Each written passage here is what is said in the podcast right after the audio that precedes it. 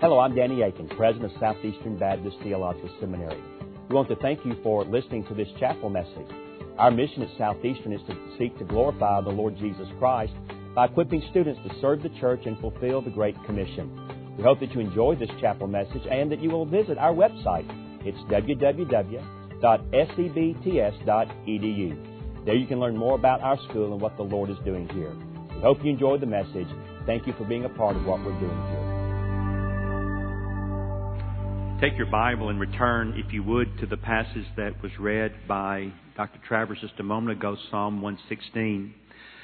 Several years ago, um, I heard John Piper do a series of uh, biographical messages. Uh, he does one every year at their pastors' conference, and so one summer I put them all together and listened to all of them as I would go out and walk, and they were deeply uh, moving to my heart and soul. And I thought, what would it be like if we were to take the life of a great servant of God and wed it to a biblical text, do biblical exposition, which is what we believe in and are committed to, and allow that person to be our illustration all the way through in terms of their life and also their writings. And then it hit me, well, what if we were to do that uh, each fall uh, here at Southeastern, and in particular, focus on the life of a missionary uh, whose life indeed is reflected so beautifully in a particular biblical text. And God has seemed to bless that and has uh, seemed to encourage us to keep our focus on the nations by doing that. And so I want to do the same thing again this morning and following again the pattern that used to be the case when sermon titles were not a few words or a line, but rather lengthy, actually containing within them the thesis of the message. My message this morning is precious in the sight of the Lord is the death of his saints. A powerful truth revealed in the all too brief life of missionary Harriet Newell. And I will confess to you, this has been a hard message for me because, as you're going to hear this morning, uh, she died at the age of 19. She was younger than almost everyone in this room. And yet she committed her life to take the gospel to the nations, and she never got to the field that God intended for her or God had put in her heart, and yet her death uh, was not a loss. And as we will see this morning, her death actually was used greatly by God for the furtherance uh, of the gospel uh, to the nations. I also want you to keep in mind as I read portions this morning from her letters and from her journal, you're listening to the words of a 14 year old, a 15 year old, a 16 year old, a 17 year old, an 18 year old. And you're going to, I think, be stunned that someone so young could have had such insight into the purposes and the play, plans and the, and the ways of God. So let's get started this morning. In her book, A Path Through Suffering, Elisabeth Elliot asked the question, did the earthly life of our Lord appear to be a thundering success? Would the statistics of souls won, crowds made into faithful disciples, sermons heeded, commands obeyed be impressive? And she responds by saying, Hardly. These words do not only apply to our Savior, they also apply, I believe, to one of His choicest servants, a teenage lady who, as I mentioned a moment ago, would die at the tender age of 19 on the way to the mission field that she would never see. And yet her death, like the death of our Lord, was not in vain. As was said back in America at her memorial service, surely her death will certainly turn to the advantage of missions. You see, in so many ways, Harriet Atwood Newell is a marvelous reflection of Psalm 116. It is the fourth of the Hallel Psalms, Psalm 113 through 118, that were sung at Passover, celebrating the Lord's salvation of the Hebrews out of Egyptian slavery. Our Lord would have sung this song with his disciples on the night his passion of suffering would begin. And I think you would also note that this psalm in many ways reflects magnificently the life of the Lord Jesus Christ. Uh, it's a deeply personal psalm. It's a psalm of gratitude, a psalm of thanksgiving for the Lord's deliverance out of a trouble, a, a trouble that was so great it nearly led and did lead to death. Four times in the psalm, he speaks of calling on the Lord. You see that in verse 2, 4, 13, and 17. Three times there are very clear allusions to death in verse 3, verse 8, and also verse 15. Twice in the psalm in verse 14 and verse 18, the author promises to fulfill his vows to the Lord in the presence of all his people. And the personal pronouns of I, me, and my occur in every single verse in this psalm with the exception of two, that being verse 5 and verse 19. The psalm then is deeply personal, reflecting on what God has done, what God continues to do for us, and then what is our rightful response to such a great God. I suspect it was this biblical truth that enabled Harriet Newell to write in her journal at the age of 18, just a little more than a year before she would die on the Isle of France, these powerful words, and I quote, Oh, that I had a thousand pious relatives well calculated for the important station of missionaries. I would say to them, go and let the destitute millions of Asia and Africa know there is compassion in the hearts of Christians. Tell them of the love of Jesus and the road to bliss on high. I want to highlight for you this morning seven truths that are clearly embedded in this wonderful psalm and show you how I believe they were indeed reflected quite well in the life of Harriet Newell. Number one, such servants have a passionate love for the Lord. The psalmist begins by proclaiming his love for the Lord. I love the Lord. I love Yahweh. And why does he love the Lord? He tells us because he has heard my voice and he has heard my pleas for mercy. In other, words, in other words, the psalmist says, I love a God who hears and answers prayers. He is not like the dumb idols of Psalm 115 and verse 5 that have ears but do not hear. Harriet Newell was born on October the 10th, 1793 in Haverhill, Massachusetts. Uh, she had a deep and passionate love for the Lord. In fact, as you read her letters and read her journals, she took great delight in referring to her, him over and over again as her Emmanuel. Uh, this is not really surprising to me. You see, she lost her earthly father in 1808. She was only 14. Uh, he would contract and die from tuberculosis, and he would leave behind a wife and nine children. And yet Harriet believed with the psalmist that her heavenly father was faithful in the absence of her earthly father, and that he heard her voice and that he heard her pleas for mercy. In fact, in praying for a lost friend, she would say, I have just formed a solemn resolution of devoting one part of every day to fervent cries to God for a near and dear friend. Who knows but my Father in heaven will lend a listening ear to the voice of my supplications and touch her heart with conviction and converting grace. She was also confident in God's disciplining hand in her life because she knew that it came from a God who loved her and that she could love in return. She said of his disciplining hand, I think I am willing to bear whatever God sees fit to lay upon me. Let my dear Heavenly Father inflict the keenest anguish. I will submit, for he is infinitely excellent and can do nothing wrong. She indeed was captivated by his love. Listen to what she says. How condescending is God to permit hell deserving sinners to commune with him at his table. What on earth can equal the love of Jehovah? He treats those who are by nature his enemies like children. And such love moved Harriet to passionately love her Emmanuel in return. Yes, such lo- servants have a passionate love for the Lord. Secondly, such servants continually call on the Lord for help. Verse 2 naturally flows from verse 1 and then moves into one of the main themes of the psalm, and that is the theme of death. Because the Lord hears our voice and cries for mercy, we can be confident that we have His ears. It says there in verse 2, because He inclines His ear to me. So as long as I live and, and this length of days are given to me, she says, I, I, or the psalmist says, I will call on Him. And then in verse 3, the psalmist recalls a, a specific time in his life when he especially needed the Lord's help. In fact, look at it. He describes it as a time when, when the snares uh, of death, the, the NIV uses the word cords, and the Holman Christian Standard uses the word ropes, but the, the snares, the, the cords of death encompassed, they, they surrounded me. Indeed, the pangs of Sheol, the NIV says, the torments of the grave laid hold on me, and I suffered distress and anguish. Eugene Peterson, in his paraphrase, the message says, Death stared me in the face. Hell was hard on my heels, up against it. I didn't know which way to turn. And so in verse 4, kind of like Jonah, sinking in a sea that was about to drown him, the psalmist called on the name of the Lord and simply prayed, Oh Lord, I pray, deliver my soul.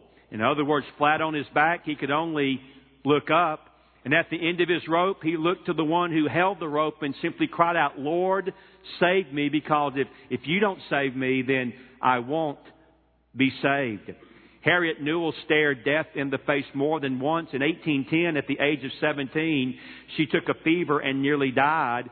Still, she could call on and trust the Lord even in the midst of her travail, drawing strength from one of the hymns of Isaac Watts entitled God of My Life. In fact, she had it memorized, would often repeat this particular verse.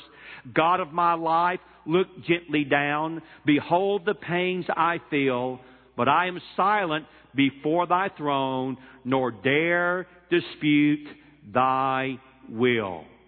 God used this time of sickness to strengthen her faith and also to prepare her to answer his call to go to the mission field and go to the nations. In a series of journal entries in 1810 between February the 10th and the 25th, she would write the following, quote, what great reason have I for thankfulness to God that I am still in the land of the living and have another opportunity of recording with my pen His tender mercy and loving kindness. Jesus has undertaken to be my physician. He has graciously restored me to health and brought me to resign my soul into His arms and to willingly wait the event of His providence, whether life or death. Oh, that this sickness might be for my eternal good. He has again laid his chastening rod upon me by afflicting me with sickness and pain, but I will bear the indignation of the Lord because I have sinned against him. I have a renewed opportunity, though, examining my submission to God, and I do now, as in his presence, resolve to devote myself a living sacrifice to him. And then hear these words that you see up on the screen. But I fall infinitely short of the honor due his glorious name. When, oh, when shall I arrive at the destined port of rest and with blood washed millions who praise the Lamb of God for his redeeming love. Hasten, blessed Emmanuel, that glorious period when all thy exiled children shall arrive at their eternal home and celebrate thy praises when time and nature fail. Oh, for a tongue to sound aloud the honors and glories of the dear, matchless Savior. Yes, such servants continually call on the Lord for help. Number three, such servants also know the character of the Lord they serve. We see this in verse 5 through verse 7. I'm convinced that those who know the, be- know the Lord best are those who serve Him best. I'm convinced that a knowledge of God's character, of God's ways will promote gratitude and provide a motivation to trust Him and to also serve Him. I will confess in my own life, saved at the age of 10, but not really serving the Lord very well until I was 19. Part of my problem was I just did not know how awesome He was. I, I did not understand clearly His character. I did not see clearly His ways of working. And so because I didn't know Him well, I didn't love him well, and because I didn't love him well, I didn't serve him well. In verse 5, we learn three things about his character, don't we? It says there that he is gracious, that He is righteous and that He is merciful. Gracious is the Lord and righteous. Our God is merciful or full of compassion. In verse 6, we learn of His ways. It says there, He preserves or protects the simple. And here the, the idea is not of those who are, are ignorant or dumb, but rather those who have childlike faith. Those who are simple in their trust and their, their dependence upon Him. Indeed, when brought low, the NIV says, when I was in great need, when I was humbled, He reached out and He saved me. And so now in verse 7, we can see our proper response. Do we not return, O my soul, to your rest? For the Lord has dealt bountifully with you. The Holman Christian Standard says, For the Lord has been good to me. Even as a tender teenager, Harriet Newell captured a glimpse of this important truth that I pray today will capture my heart and your heart, that we would indeed have uh, the same heart as our Lord has for the nations because we see Him and we learn who He is and come to know Him better. In November of 1810, in a letter to a friend named Sarah Hill, she said, and I quote, I still find the promises precious and Jesus unchangeable. Though I am worthless and undeserving, yet the blessed Emmanuel is lovely and worthy of the united praises of saints and of angels. Following year in February of 1811, in her journal, she would write, I was remarkably favored today with the presence of Emmanuel. Never before did I gain such access to the mercy seat and entertain such glorious views of the character of God and such humiliating ideas of my situation as a sinner. And then a month later, March 25th, God has not left himself without witness in the earth. No. He is still manifesting the riches of His grace in bringing home His chosen ones. I cannot but stand amazed to see the salvation of God come and behold the works of the Lord. Yes, such servants know the character of the Lord that they serve. Number four, such servants trust in the Lord even in terrible suffering. Those who love the Lord and serve Him well are not immune from hardship and suffering. In fact, I would say to all of us this morning that we should expect it. Because after all, we are walking in the footsteps of a suffering servant Savior. The psalmist could rejoice in God's deliverance, though, in verse 8, and in the fact that he walks before the Lord in the land of the living. But do you see how he gets there? Do you see in verse 8 and verse 9 how he gets to the land of the living, how he indeed walked before the Lord in that kind of way? First, he brought his soul to the very edge of death. You see that there in verse 8. He filled his eyes with tear again, you, tears. You see that again in verse 8. His feet were stumbling to maintain his walk with the Lord. You, you see that also in verse 8. In other words, he acknowledges following the Lord and serving the Lord was not an easy path. And yet he can testify in verse 10, he believed even as he said, I am greatly afflicted. In other words, even in the midst of my sorrow, I trusted him. Even in the midst of my tears, I trusted him. Indeed, as Harriet Newell said, he can do nothing wrong. Verse 11 kind of comes out of nowhere, but yet it makes sense. God could be trusted in his suffering, and at the same time, man could not. In fact, in comparison, he could only say, kind of with exuberance and spontaneously, all men are liars. In other words, man in his depravity and sinfulness is unreliable, but, but my God is not. And so when push comes to shove and you are seeking uh, God's purposes and plans for your life, some of you that are here today didn't come with a missionary agenda, but you're going to leave with one. And when you begin to pray about that and meditate upon that and God begins to do that kind of work in your life, don't be surprised if there are persons, even family members that push back and, and ask, are you sure? Do you not think God has a different way or a, a, another path for you? Are you sure that you, you want to take our, our grandkids away from us? Are you sure that this is really what God is calling you to do? And, and I'm not calling your, your parents or your friends or your family liars, but they may be. And I know this much at the 55 year point of my life. If I have to go with, uh, with the words of God or the words of man, I, I'll go with the words of God. Because He can do nothing wrong, even in the midst of terrible suffering. Perhaps no event in the life of Harriet Newell and her husband Samuel illustrates this truth so well as the tragic death of their newborn baby girl who would live only five days, die, and be buried at sea. You see, Harriet became pregnant soon after her marriage to Samuel, and their little daughter was evidently a, a honeymoon baby conceived uh, on their wedding night or, or shortly thereafter or early in their voyage on the sea. By the way, they would travel from Massachusetts uh, to India. It would take them four months to travel 18,000 miles. Interestingly, in her letters and in her journals, she never even one time mentions that she's pregnant. She never complains about the seasickness, the morning sickness combined.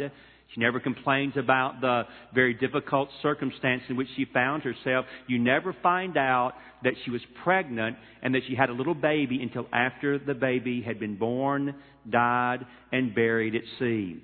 In fact, in a letter that she wrote to her mother, she would say this, uh, November the 3rd, 1812.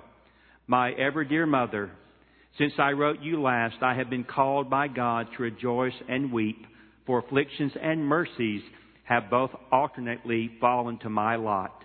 I address you now from a bed of great weakness, perhaps for the last time. Yes, my dear Mama, I feel this mud-walled cottage shake and expect ere long to become an inhabitant of the world of spirits. Eternity, I feel, is just at hand, but let me give you some account of God's dealings with me. Notice what she says there. Let me give you some account of God's dealings with me, which I shall do at intervals as strength will admit. On the cabin floor, with no other attendant but my dear husband, we could weep for joy and call ourselves the happiest of the happy, but alas, on the evening of the fifth day, the dear object of our love was snatched from us by death, and on the day following committed to its watery grave. Heart rending stroke to a parental heart, mine almost bled with deep anguish. By the way, she was never able to finish that letter because she would become so ill she would not write again leading up to her death. Later, in a letter to Harriet's mother, her husband Samuel would write her informing her of both the death of the baby girl and his wife. Uh, he would write, Sanctified afflictions are the choicest favors from heaven. They cure us of our vain, foolish expectations from the world and teach our thoughts and affections to ascend and fix on joys that never die. Yes, such servants trust in the Lord even in the midst of terrible suffering. Number five, such servants keep their word and serve the Lord out of gratitude for their salvation. You know, one of the greatest dangers to those who have been saved for many years is that we can lose the wonder of our salvation. Uh, what Jesus did for us on the cross as He bore in His body the wrath of God in our place can be amazingly taken for granted. It becomes a, a common thing. The psalmist, I believe, was acutely aware of this danger, and so he provides kind of a, a, helpful remedy to avoid the debilitating spiritual disease of complacency. First, he says, never lose sight of his, his benefits, his blessings. Look at what he says there in verse 12. What shall I render to the Lord for all his benefits to me? In other words, day by day, ask yourself the question, what might I do for my Lord given what He has already done and will continue to do for me? And there's an important word that I want to emphasize one more time. What shall I render to the Lord for all His benefits? In other words, I believe the psalmist would challenge us today to reflect not only on what God has done for us in the past, but also to recall what God is doing for us in the present and also even to anticipate what God is going to do for us in the future. No, no, one has helped me more in this particular area than, than John Piper in his very fine book, Future Grace. The purifying power of the promises of God. Uh, look at how he puts it uh, so clearly. The gospel events of history have an ever present impact on the believer. Romans 5 8 says it best with its verb tenses. God shows present tense His love for us in that while we were still sinners, Christ died. Past tense for us. This means that the past gospel events mediate the present experience of the love of God. We feel loved now by God because of the effects of those past gospel events.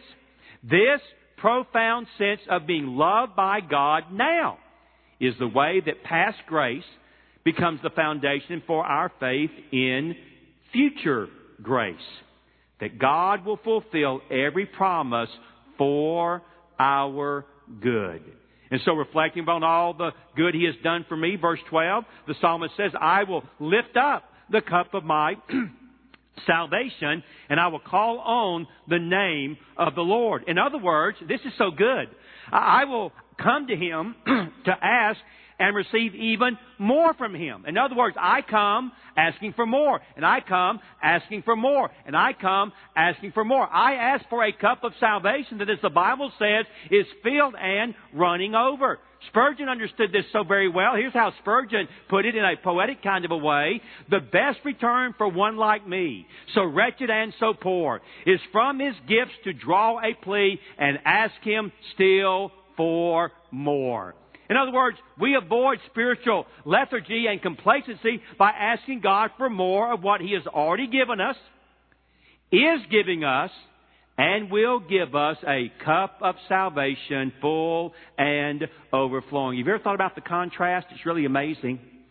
Jesus took the cup of God's wrath, and in its place, He gives us a cup of salvation. No wonder now and only now will the psalmist say, I will pay my vows to the Lord in the presence of all his people.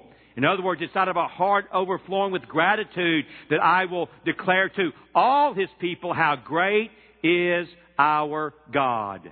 In other words, this is a blessing and a benefit that I dare not keep to myself. It is just too good not to pass on.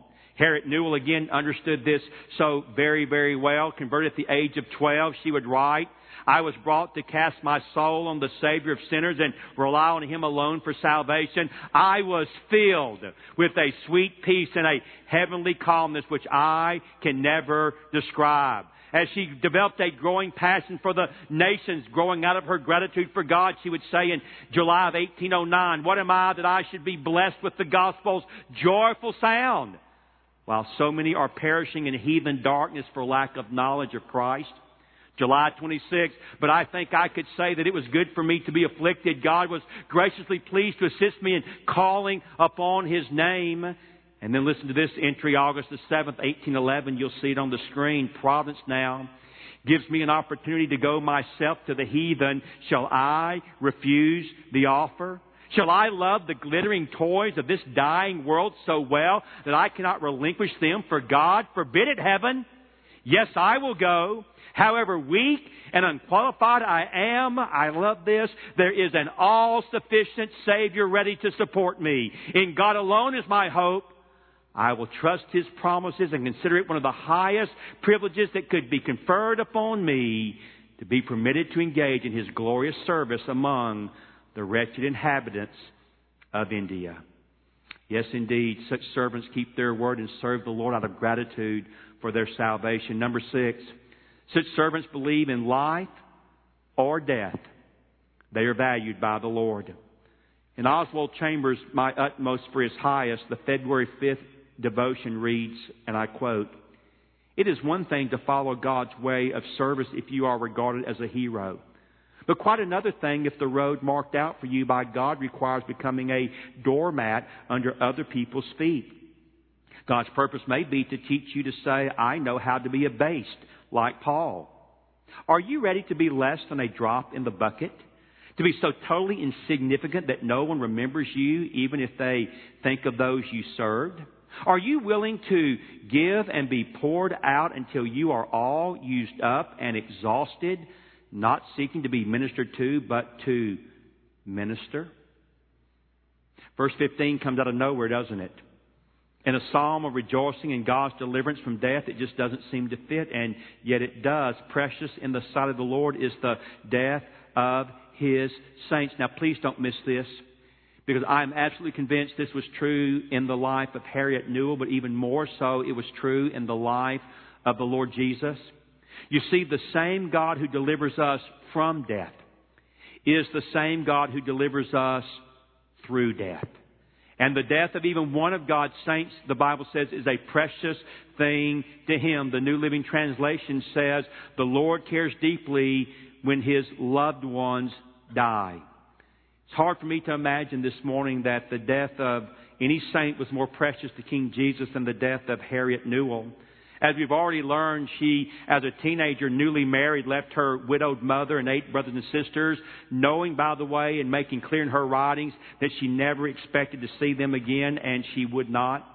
As we've learned, she was pregnant for most or all the four months journey to India where she and Samuel be denied permanent residence. You see, they went there with the Judsons uh, to work with the Careys, but the East India Company, which was so evil, forbid them, forbade them from coming in, and so denied. At first, they thought they were going to have to return to America, and then uh, the Judsons eventually would find their way to Burma, and uh, the uh, Newells thought that perhaps the Isle of France would be where God would allow them to minister. So on the way, with only her husband at her side, she delivered a baby girl. They named her Harriet.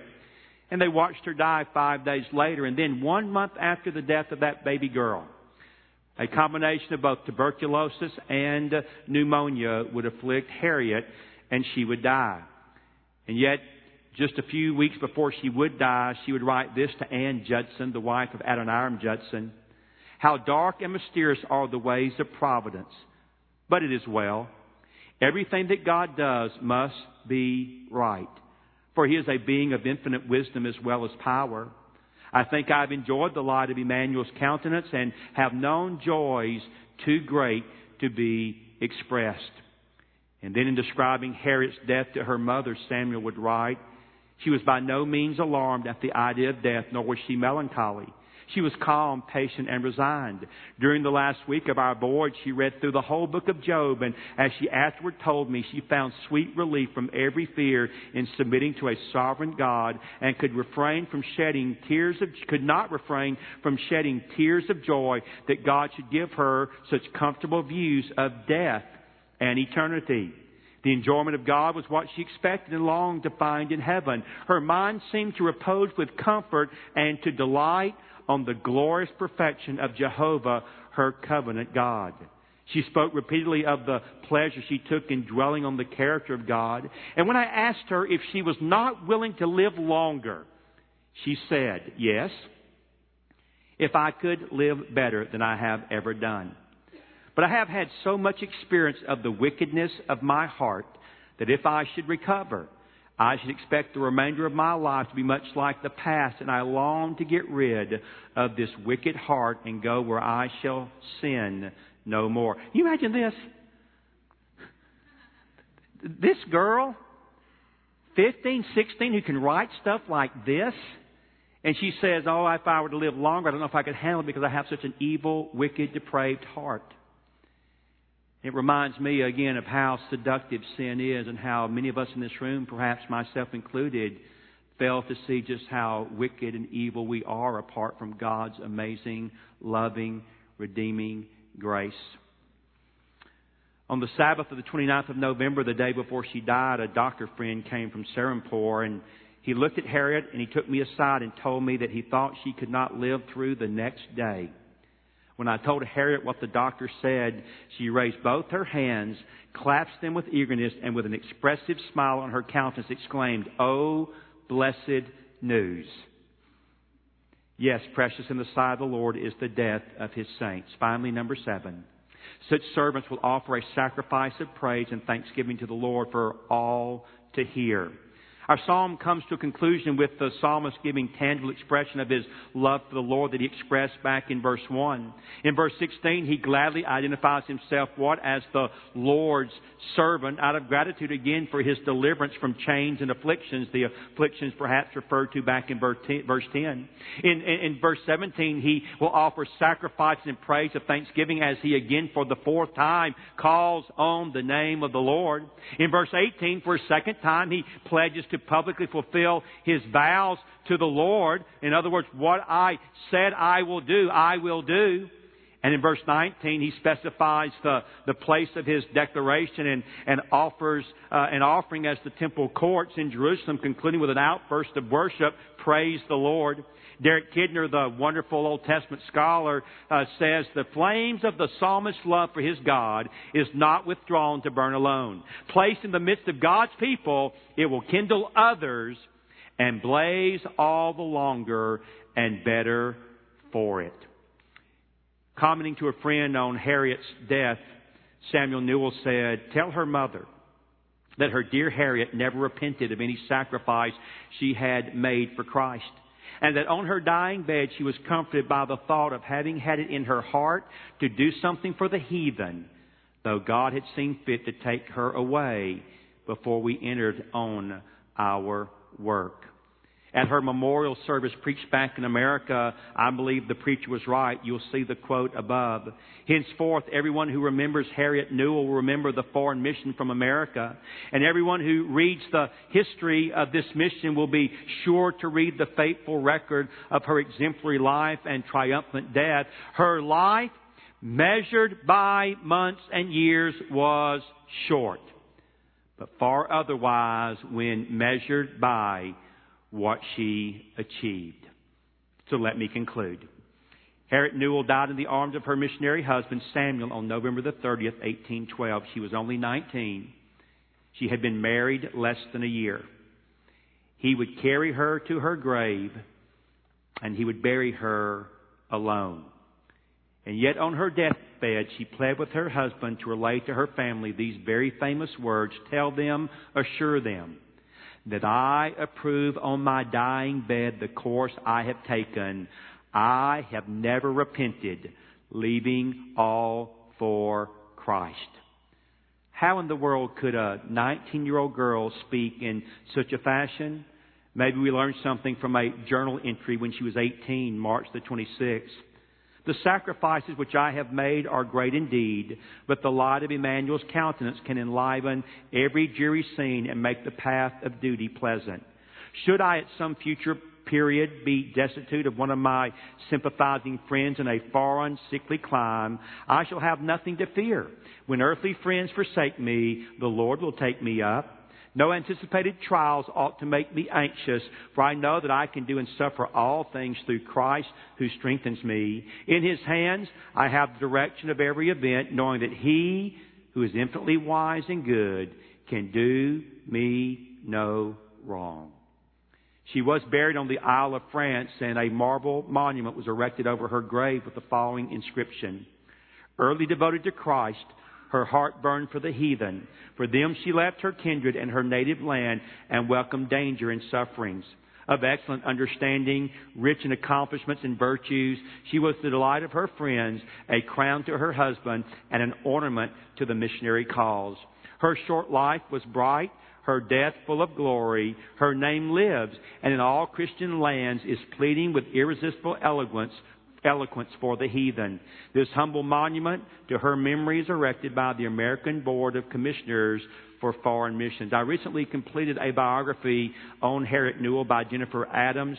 She notes that back in America, over the next several decades, there was an explosion of baby girls receiving the name Harriet Newell in honor of this brave and godly missionary. At her memorial service, she was rightly called the first martyr to the missionary cause from the American world. And the preacher drove home this point. The death of Harriet, instead of overcasting our prospects, will certainly turn them to the advantage of missions. And he was right.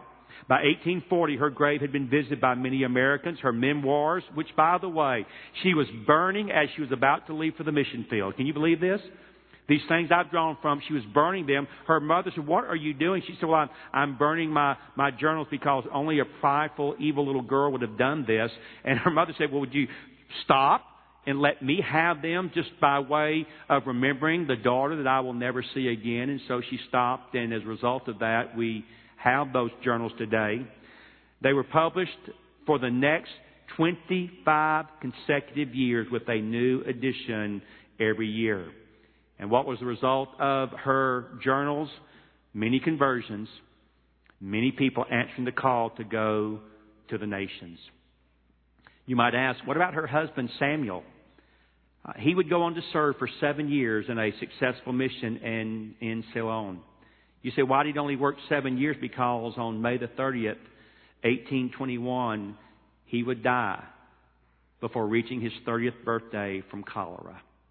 And once more, the truth, I believe, is claimed. Precious in the sight of the Lord is the death of his saints. Would you pray with me?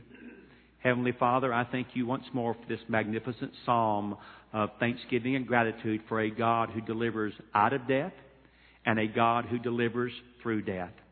And Lord, I would pray for my students today, these students who are yours. A prayer that I heard Jim Elliot pray, and that is this, Lord. I would not ask necessarily for them a long life, but I would ask that you would give them a fruitful life. A fruitful life like you, Lord Jesus. A fruitful life like Harriet Newell.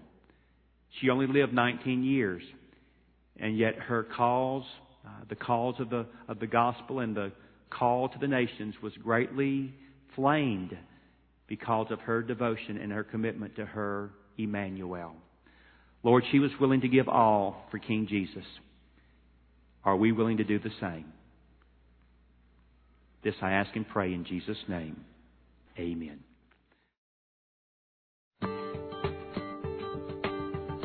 Thank you again for listening to this chapel message from Southeastern Baptist Theological Seminary.